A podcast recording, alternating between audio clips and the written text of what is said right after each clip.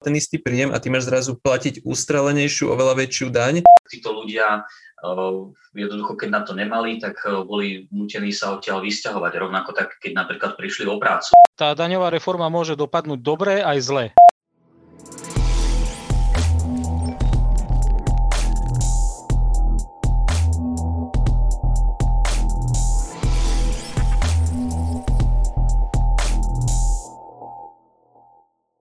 Dobre, tak ja teda vítam posluchačov a divákov pri ďalšom podcaste Pracujúcej chudoby. Tentokrát okrem, okrem klasickej zostavy Milana, teda mňa a Jana, lebo čítam tu naše mená, tak som ich začal čítať, takže mňa a Jana, tu máme aj Alexandra Riabová, ktorý je vyštudovaný ekonóm a aj vyštudovaný právnik. No a máme ťa tu preto, Sašo, že ty si napísal taký zaujímavý článok k tej dani um, z nehnuteľnosti, ktorú chystá Ministerstvo financií a o ktorej sa tu vlastne budeme baviť, pretože až päťdesiat tisíc ľudí na Facebooku, keď sa to naščítalo v rôznych postoch, zdieľalo tzv. taký, taký hoax, že sa bude veľmi veľká daň platiť za jednotlivé byty. Napríklad tam vyšlo, že trojizbový byt v Senici, tam budú ľudia platiť tisícdvestoosemdesiat eur ročne, čo je stošesť eur mesačne, nejaký trojizbový byt v Bratislave až štyritisícdvesto eur ročne, čo je dvestošesťdesiatšesť mesačne, no tak ľuďom sa z toho pretočili panenky, všetci sa zlakli, že pre Boha živého nestačí, že platíme len hypotéky, ešte budeme platiť takéto nekresťanské dane za to, že vôbec bývame. No a je to taký paradox, lebo napríklad my v pracujúcej chudobe tiež hovoríme, že majetkové dane by sa mali zvyšovať, aj dane z nehnuteľností, ale hovoríme aj to, že dôležité je, ako sa to urobí, lebo vie sa to urobiť tak, aby to tých ľudí poškodilo a vie sa to urobiť aj tak, aby tých ľudí ako keby, aby boli z toho oni víťazi a nepoškodilo ich to.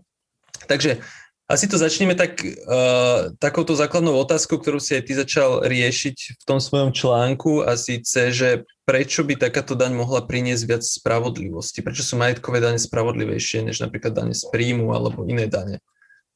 Jasné. Tak uh, ďakujem za pozvanie a čo sa týka teda uh, tej samotnej problematiky, v podstate majetkové dane je určite na mieste riešiť vzhľadom na to, ak teda vypustíme všetky tie hoaxy, ktoré okolo toho boli, tak jednoducho dlhé roky je dnes v tom slovenskom, na Slovensku je priestor na to, aby, aby sa riešili majetkové dane, pretože v porovnaní teda s ostatnými európskymi krajinami vyberáme na tých daniach asi okolo štvornásobku menej na há dé pé ako, ako ostatné krajiny. Čiže ten priestor tu dlhé roky je a vlastne na to vyzývali aj rôzne medzinárodné inštitúcie, že aby sme, ak niečo budeme riešiť, tak riešili aj týmto smerom. Čo nám zase samozrejme otvára tú príležitosť, že ak vyberieme viac daní na majetkových daniach, tak môžeme zase napríklad menej zdaniť prácu.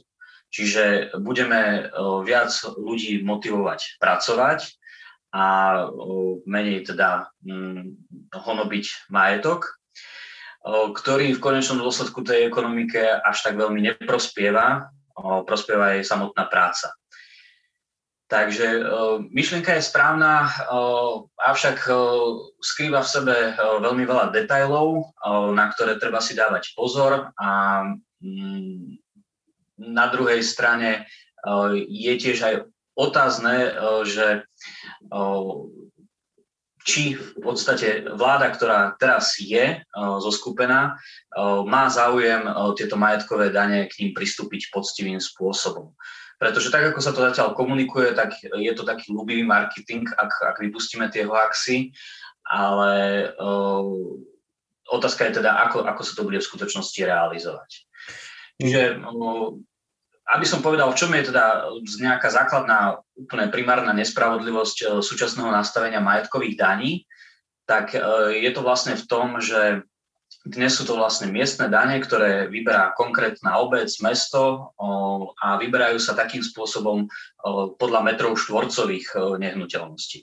To znamená, že ak máme vzdialené od seba niekoľko ulíc, napríklad teda obyčajný panelákový byt s rozlohou rovnakého počtu metrov štvorcových ako vzdialenejšiu vilu v nejakej luxusnej štvrti, tak v podstate platia obidvaja vlastníci viac menej rovnakú paušálnu sumu podľa metrov štvorcových. To vlastne znamená, že rozdiel medzi tou hodnotou nehnuteľnosti je niekoľkonásobný a, a z toho vlastne vyplýva, že v tom pomernom pohľade ten chudobnejší vlastník uh, vlastne platí ako keby vyššie dane ako ten bohatší vlastník. Čiže už len z tej základnej zásady, že teda daň by mala byť spravodlivá, tak v tomto prípade to nie je rovné, lebo ten chudobnejší pomerne platí viac. Je teda správne pozerať sa teda aj na hodnotu toho majetku. No a samozrejme to potom súvisí s rôznymi takými komplikáciami praktickými, ako, ako ohodnacovať tento majetok. No ak môžem teda... Prepač, tak môžem do toho skočiť, že práve toto aj mňa pri tom škre, že, že proste tá hodnota bytu, takto veľa ľudí má ten, len ten jeden byt, alebo len ten jeden dom, len aby v ňom mohli bývať, proste realizovať normálne tú základné nejaké právo alebo vôbec nejakú základnú životnú potrebu bývať. A teraz akože tá hodnota tých nehnuteľností skáče hore-dole. Uh, napríklad v Bratislave tie, tie ceny sú úplne ustrelené z roka na rok. Uh, v Nitre vyskočili ceny nehnuteľností len preto, že sa tam postavil uh, Jaguar Land Rover. A ty stále bývaš v tom istom jednom byte, máš stále ten istý nejaký príjem, buď zo zamestnania, alebo možno aj len z dôchodku, alebo proste možno nepracuješ. A teraz akože tebe to ústrelí, lebo niečo sa deje okolo teba, v okolí, postavia tam Land Rover, ty nemáš na to nejaký žiadny vplyv, ty máš stále ten istý príjem a ty máš zrazu platiť ústrelenejšiu, oveľa väčšiu daň, len pretože tvoja hodnota nehnuteľnosti je vyššia, ale ona je zároveň imaginárna, lebo tá hodnota je len, je len ona, ako k realizácii tej hodnoty príde, až keď ten byt predáš. Lenže ty ho nepredáš, lebo ty niekde bývaš a ty tam potrebuješ bývať a povedzme, že tam bývaš dvadsať tridsať rokov a že by si to mal predávať a sťahovať sa. Čiže ja mám to, z toho takú obavu, že aby to proste zase ministerstvo neponalo, neponalo tak, že teda urobí cenové mapy, povie sa, že ktorá nehnuteľnosť má akú hodnotu. Teraz sa zistí, že nejaký dvojizbový obyčajný byt v Petržalke, ktorý bol ale nedávno postavený, je novostavba, má zrazu hodnotu stoosemdesiat tisíc a ten človek sa nedoplatí. A nehovoriac o tom, že má na tridsať rokov hypotéku a teraz akože, akože k hypotéke čo bude platiť? Nejakých sto eur mesačne alebo aj päťdesiat eur mesačne, že príde mi to ústrelené, že teraz je otázka, že my vlastne nevieme, ak správne chápem,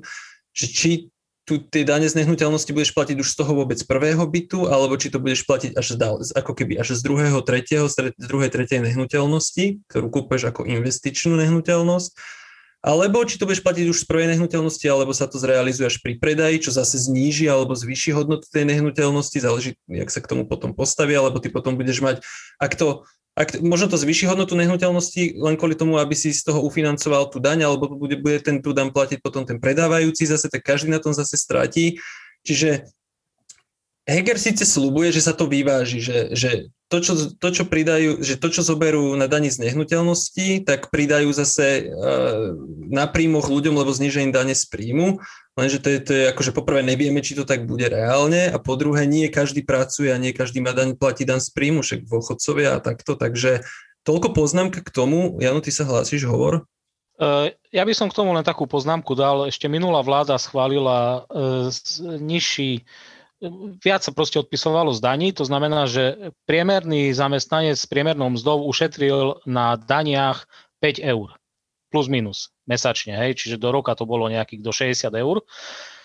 Schválili to, znížili, tým pádom mali samosprávy výpadok príjmov a samosprávy, keďže mali tento výpadok príjmov, tak zase zvýšili dane z nehnuteľnosti. Nie všade, na niektorých dedinách alebo mestečkách menších nezvyšovali, sa vyrovnali s tým výpadkom, ale väčšinou väčšie mestá, Košice, Bratislava, Žilina a tak ďalej, zvyšovali dane z nehnuteľnosti, ale pozor, oni zvýšili dane z nehnuteľnosti násobne viac, ako človek na tom ušetril. Aj vtedy sľubovali, že ľudia ušetria na mzde, ale nakoniec na tom doplatila väčšina na vyššej daní z príjmov. Čiže presne na, tom, na toto si treba dať pozor a treba to naozaj dobre nastaviť. A druhá vec, ktorá Slovensko je úplne iné ako iné krajiny v Európe. Pretože my sa ideme porovnávať, že koľko sa vyberia asi na daniach z nehnuteľností v západnej Európe a tak ďalej, ale u nás väčšina ľudí býva vo vlastnej nehnuteľnosti. Je to najväč, naj, najväčší podiel obyvateľov v celej Európskej únii, pokiaľ si dobre pamätám. a na západe je ten podiel oveľa nižší, čiže tamto tak, tie dane z nehnuteľnosti nedopadajú na tých bežných občanov, len na tých, ktorí vlastnia nehnuteľnosti, čo sú väčšinou tí bohatší ľudia bývajúci v tých západných krajinách. No, ja by som teda spomenul aj nejaké teda tie príklady, keď už hovoríme o tom, ako to funguje na západe, tak presne, pokiaľ sa takéto nejaké väčšie reformy konali na západe, tak v podstate v tom priamom dôsledku to označilo menší počet osôb, tým, že teda to vlastníctvo je tam menej rozšírené. A sú teda aj také nemilé príklady z ú es á, kde keď povedzme ľudia žili na tej istej adrese dvadsať, tridsať a viac rokov, tá medzi tým jednoducho vzrástla na hodnote, hej, stala sa nejakou luxusnejšou štvrtou a zavedli sa tam teda dosť radikálne dane z nehnuteľnosti, tak títo ľudia jednoducho, keď na to nemali, tak boli nútení sa odtiaľ vysťahovať. Rovnako tak, keď napríklad prišli o prácu, boli nútení proste predať svoj dom a, a ich sa sťahovať niekam úplne inám. Takže toto sú také nepríjemné skúsenosti zo zahraničia. Samozrejme aj to, čo sme spomínali, že ak by sa to vlastne teda urobilo tak, tá reforma, že by postihla teda aj, aj tých chudobných vlastníkov, A, a sľubujeme teda, že na druhej strane, že sa im zníži nejaké to zaťaženie z práce, tak v podstate sa to dotýka iba tých, ktorí sú produktívne činní. Čiže samozrejme dôchodcovia tam odpadajú, tým sa iba zvýšia dane a rovnako takisto kdokoľvek, kto je nezamestnaný, kto proste, koho ten daňový základ nejak neovplyvňuje. Takže... Takže týchto sa to bude dotýkať. No a teraz v podstate tá téma, tak ako je dnes nastolená, tak je to vlastne len ako taký nejaký balónik, neviem, či je to úmyselné, alebo akým spôsobom, že sa zisťuje, či je na to teda verejnosť nejakým spôsobom citlivá na toto, čo sa plánuje riešiť. A v podstate nič o tom nevieme, ako by to v skutočnosti vyzeralo, lebo ja som si skúšal nejaké prepočty urobiť, ak hovoríme, že myslím, že v Bratislave a v Košiciach bývajú tieto no, miestne dane okolo, ja neviem, povedzme nejakého trojizbaku niekde okolo sto eur mesačne, teda ročne, tak to, čo sa plánuje, teda jediné číslo, ktoré bolo spomenuté, tak bol vlastne nejaký trojnásobok zvýšenia tejto dane z nehnuteľnosti, ktorý sa spomína teda v súvislosti s tým, že by sme sa dorovnali európskemu priemeru, i keď v skutočnosti tam sú možno iba nejaké dve krajiny, ktoré navyšujú ten priemer a spravodlivejšie by bolo iba dvojnásobok, ako v podstate spomenul aj, myslím, že to bol predseda kancelárie Rady pre rozpočtovú zodpovednosť. No, ale hovorí sa teda o trojnásobku, čiže ak by sme boli pri takýchto číslach konkrétnych, hovoríme o nejakých dvesto eurách ročne navýšení, čo by sa rovnalo v podstate zvýšeniu toho, tej nezdaniteľnej čiastky o nejakých tisíc eur. Ja neviem, či teda k takémuto radikálnemu kroku prídu. A to by bolo v podstate len vyváženie pre tých najchudobnejších. Čiže Ak by, ak by to, sa to chcelo nejak hovoriť, že ideme teda aj zdaniť aj tých bohatších, tak by to malo byť dokonca ešte viac. Aj ale len pre tých, čo pracujú, majú príjem. Nie pre Samozrejme, tých, čo majú dôchodok napríklad. Dôchodok. Iba pre tých, čo sú produktívni. Hej. produktívni. No a, a riešenie pre, pre dôchodcov prišli s takým, že v podstate, že sa im bude naberať tento daňový dlh, že budú teda môcť o to požiadať, aby, aby ich nemuseli platiť. Otázka je, že či sa bude myslieť napríklad aj na iné nejaké skupiny, ktoré teda si to nebudú môcť dovoliť. A vlastne v momente, kedy by dochádzalo k nejakému predaju, prevodu tej nehnuteľnosti, tak by tento dlh bol splatný. O, hovorí sa o tom, že kto to bude platiť, či predávajúci alebo kupujúci. No, keby to bolo na strane predávajúceho, tak robí to dosť veľké problémy na tom trhu nehnuteľnosti, že pozeráte si inzeráty a teraz vlastne neviete, aká je reálna cena tej nehnuteľnosti. Čiže chvíľočku sa to určite bude tak rôzne miešať, až si myslím, že napokon tak či takto padne teda na toho kupujúceho, v záujme toho, aby teda ten, tá cena tých nehnuteľností bola jasná v tých inzerátoch. Hej, čiže vlastne kupujúci zaplatí cenu bytu a plus zaplatí nesplatenú daň za celé tie roky, ktorá sa tam naokumulovala. o, tak zle som povedal, ten, o, ten predávajúci, hej, lebo keby to platil kupujúci, mm-hmm. hej, tak, o, tak by vlastne tie ceny boli netransparentné. Hej. Pozrel by som si byt, ktorý si chcem kúpiť, prídem už na obhliadku. A rozumiem, jasné. Jasné, že ty zainzeruješ ako predávajúci, zainzeruješ sumu, z ktorej ty aj vieš, že keď ju dostaneš akú daň, potom dodatočne ešte zaplatíš tú majetkovú daň za ten byt. Takže ako v tých článkoch ekonomických, ktoré sa k tomu vyjadrovali, spomínali, že ten, ten kupujúci ako by to mal platiť, ale skôr si myslím, že to prepadne opäť na toho predávajúceho, hej, na tých dôchodcov, že proste sa im zníži tá cena tej dňa. Dáva mi to väčšiu logiku tiež. No akože ja ešte takú poznámku poviem, že my sa mne strašne nepáči, že my na Slovensku vždycky vyberieme nejakú čerešničku. Čiže je pravda, že ten priemer krajín ó e cé dé je, že zhruba jeden celá šesť percent há dé pé sa vyberie majetkových daní a u nás je to zhruba nula celá štyri percent, čiže tri až štyri násobok. A, a, ale, ale napríklad sa zase nehovorí, že na západe a, je hodne a, prekvitajúci tvr, trh s nehnuteľnosťami s regulovaným nájomným. No a teraz akože my tu teraz ideme veľmi zvyšovať dane z nehnuteľností, ale je pravda to, čo si presne ty hovoril, že máme obrovský počet vlastníkov nehnuteľností a potom máme ešte druhú skupinu ľudí, ktorí teda bývajú v prenájmoch a Tých, tie prenájmy, to sú to vlastník nehnuteľnosti, prenajíma nehnuteľnosť nejakému nájomcovi. Čiže ak sa zvýši napríklad aj nejak neúmerne táto daň z nehnuteľnosti, tak samozrejme, že to premietnú tí vlastníci nehnuteľnosti do tých nájmov, čiže najviac na to zase doplatí nevlastník nehnuteľnosti, lebo to bude, akože nebude vlastniť nehnuteľnosť a ešte to zaplatí tú daň v tom nájme. No a samozrejme to, samozrejme na to doplatia aj tí vlastníci nehnuteľnosti v tom, že sa im predraží vlastnenie tej nehnuteľnosti. Teraz moja otázka je, že akože na jednej strane ja som za majetkové dane, ale na druhej strane nie som za to, aby takúto daň alebo zvýšenú daň platili ľudia, ktorí len proste potrebujú bývať. Že on býva v tom jednoduchom trojizbovom byte, lebo sú štvorčlenná rodina, alebo v dvojizbovom byte, lebo je to manželský pár, treba s obsom, čiže alebo v jednoizbovom byte, lebo je tam sám, alebo možno tiež je to nejaká dvojica. Čiže prečo človek, či príde ti normálne, že by človek, ktorý proste len potrebuje bývať, on si nekúpil štyri byty a nerižuje na tom, aby ich prenajímal, alebo nerižuje na tom tak, že ich kúpil a čaká, keď o päť rokov vstupne ich hodnota, potom ich so ziskom predá. Že či je podľa teba správny postup, aby sa aby vôbec platil takúto zvýšenú daň takýto človek, alebo či sa mu má akumulovať a potom pri predaji zaplatiť, alebo ju majú platiť dediči, alebo ďalší nejaký nástupca tej nehnuteľnosti, že či by napríklad aj podľa teba nemal byť vôbec to vlastníctvo tej prvej nehnuteľnosti nejak oslobodené a tá progresivita by mala byť daná tým, že až s vlastníctvom ďalšej a ďalšej a ďalšej nehnuteľnosti. Tak ono to samozrejme súvisí s tou logikou toho zdaňovania majetku, že v podstate by sa to malo dotýkať tých, ktorí majú ten majetok väčší a nezasahovať tie skupiny, ktoré už teraz ledví z niečoho vychádzajú.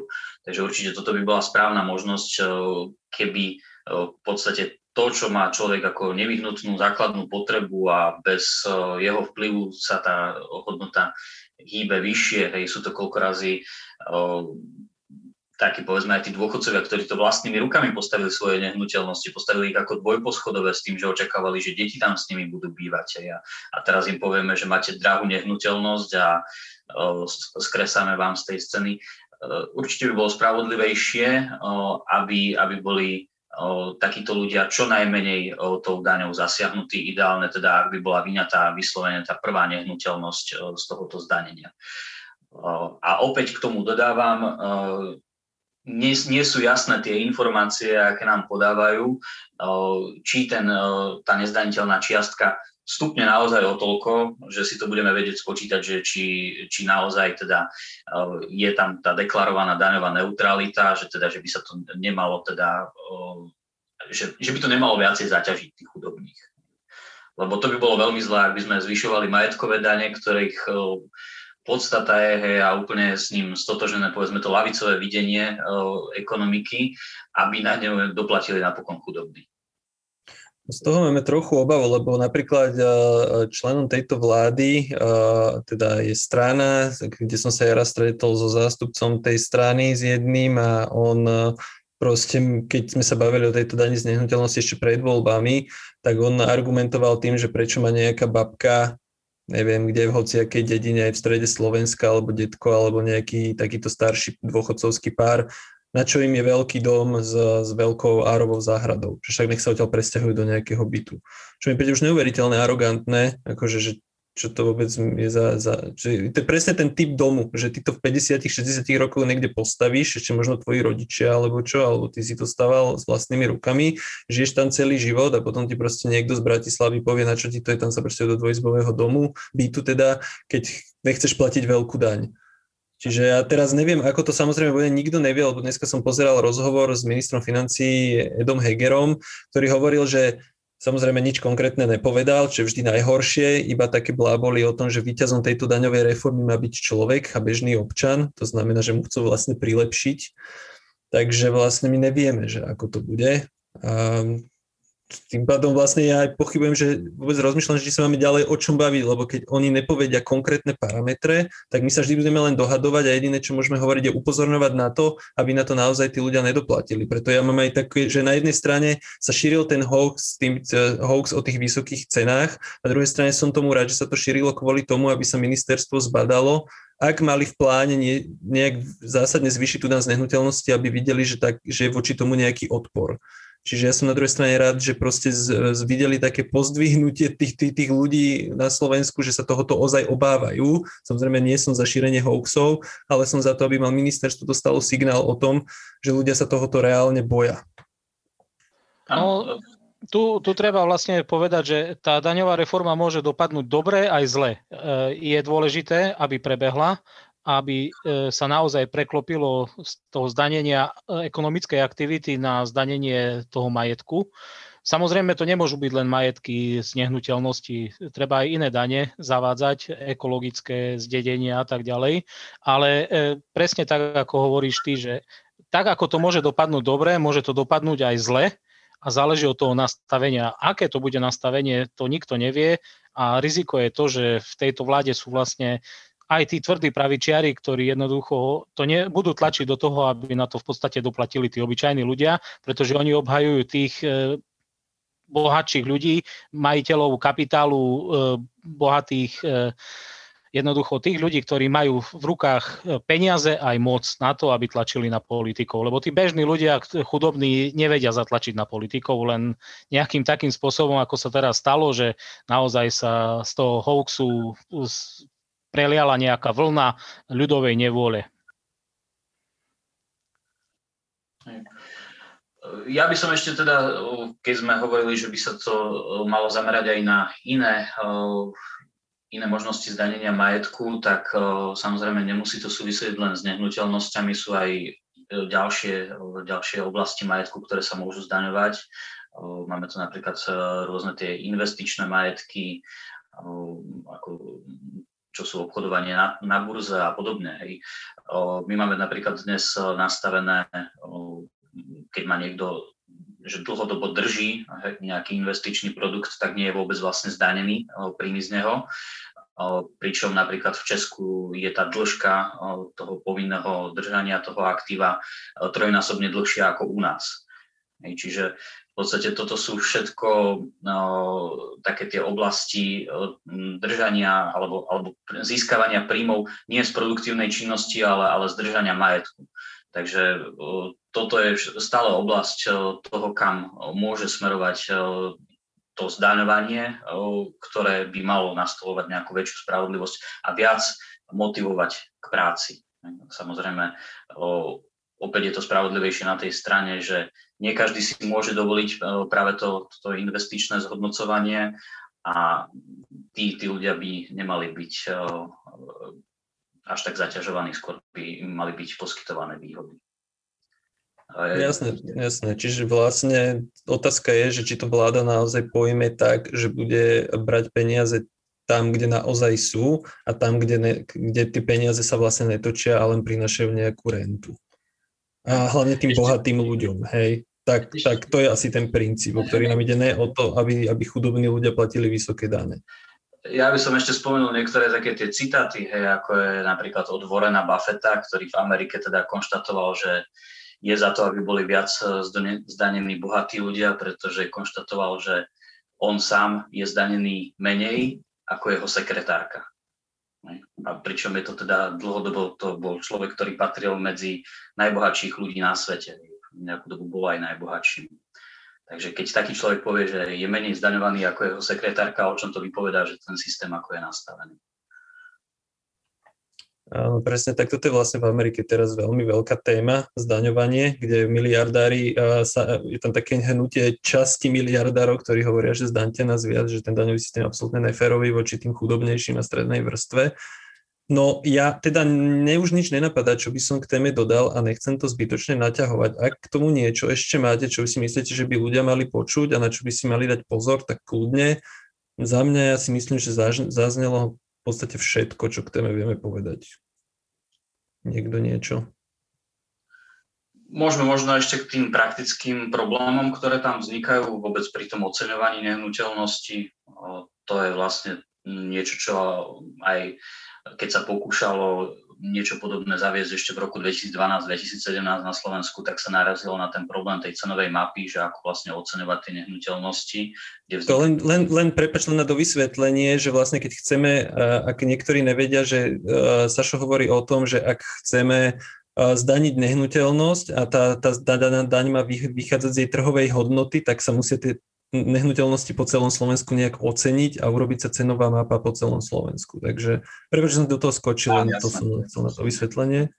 Takže tam v podstate sa narážalo na tie problémy, že dnes sa nezbierajú teda tie informácie o cenách na katastri, je k tomu teda prispô- potrebné prispôsobiť zákon, aby sa zber takýchto informácií uskutočňoval. No a mm, tam, tam dochádza k tým problémom, že nejaký čas nám to po prvé bude trvať a po druhé o, máme nejaké oblasti, kde o, vlastne dochádza k menšiemu tomu posunu nehnuteľnosti. Povedzme, v tej Bratislave sa pravidelne byty kupujú, ale môžu byť nejaké o, okrajovejšie časti Slovenska, nejaké menšie dediny, kde tie o, prevody sa neuskutočňujú tak často a o, vlastne nedokážeme z tohoto dobre vyčítať tú nejakú trhovú hodnotu tej nehnuteľnosti. No a taktiež ďalší problém, čo tam je, je aj taký, že nie všetky tie nehnuteľnosti sa predvádzajú za tú skutočnú trhovú hodnotu. Takže môže to byť niekedy nejaký trošku zastretý úkon, alebo to môže byť, povedzme, že medzi nejakými rodinnými príslušníkmi a podobne.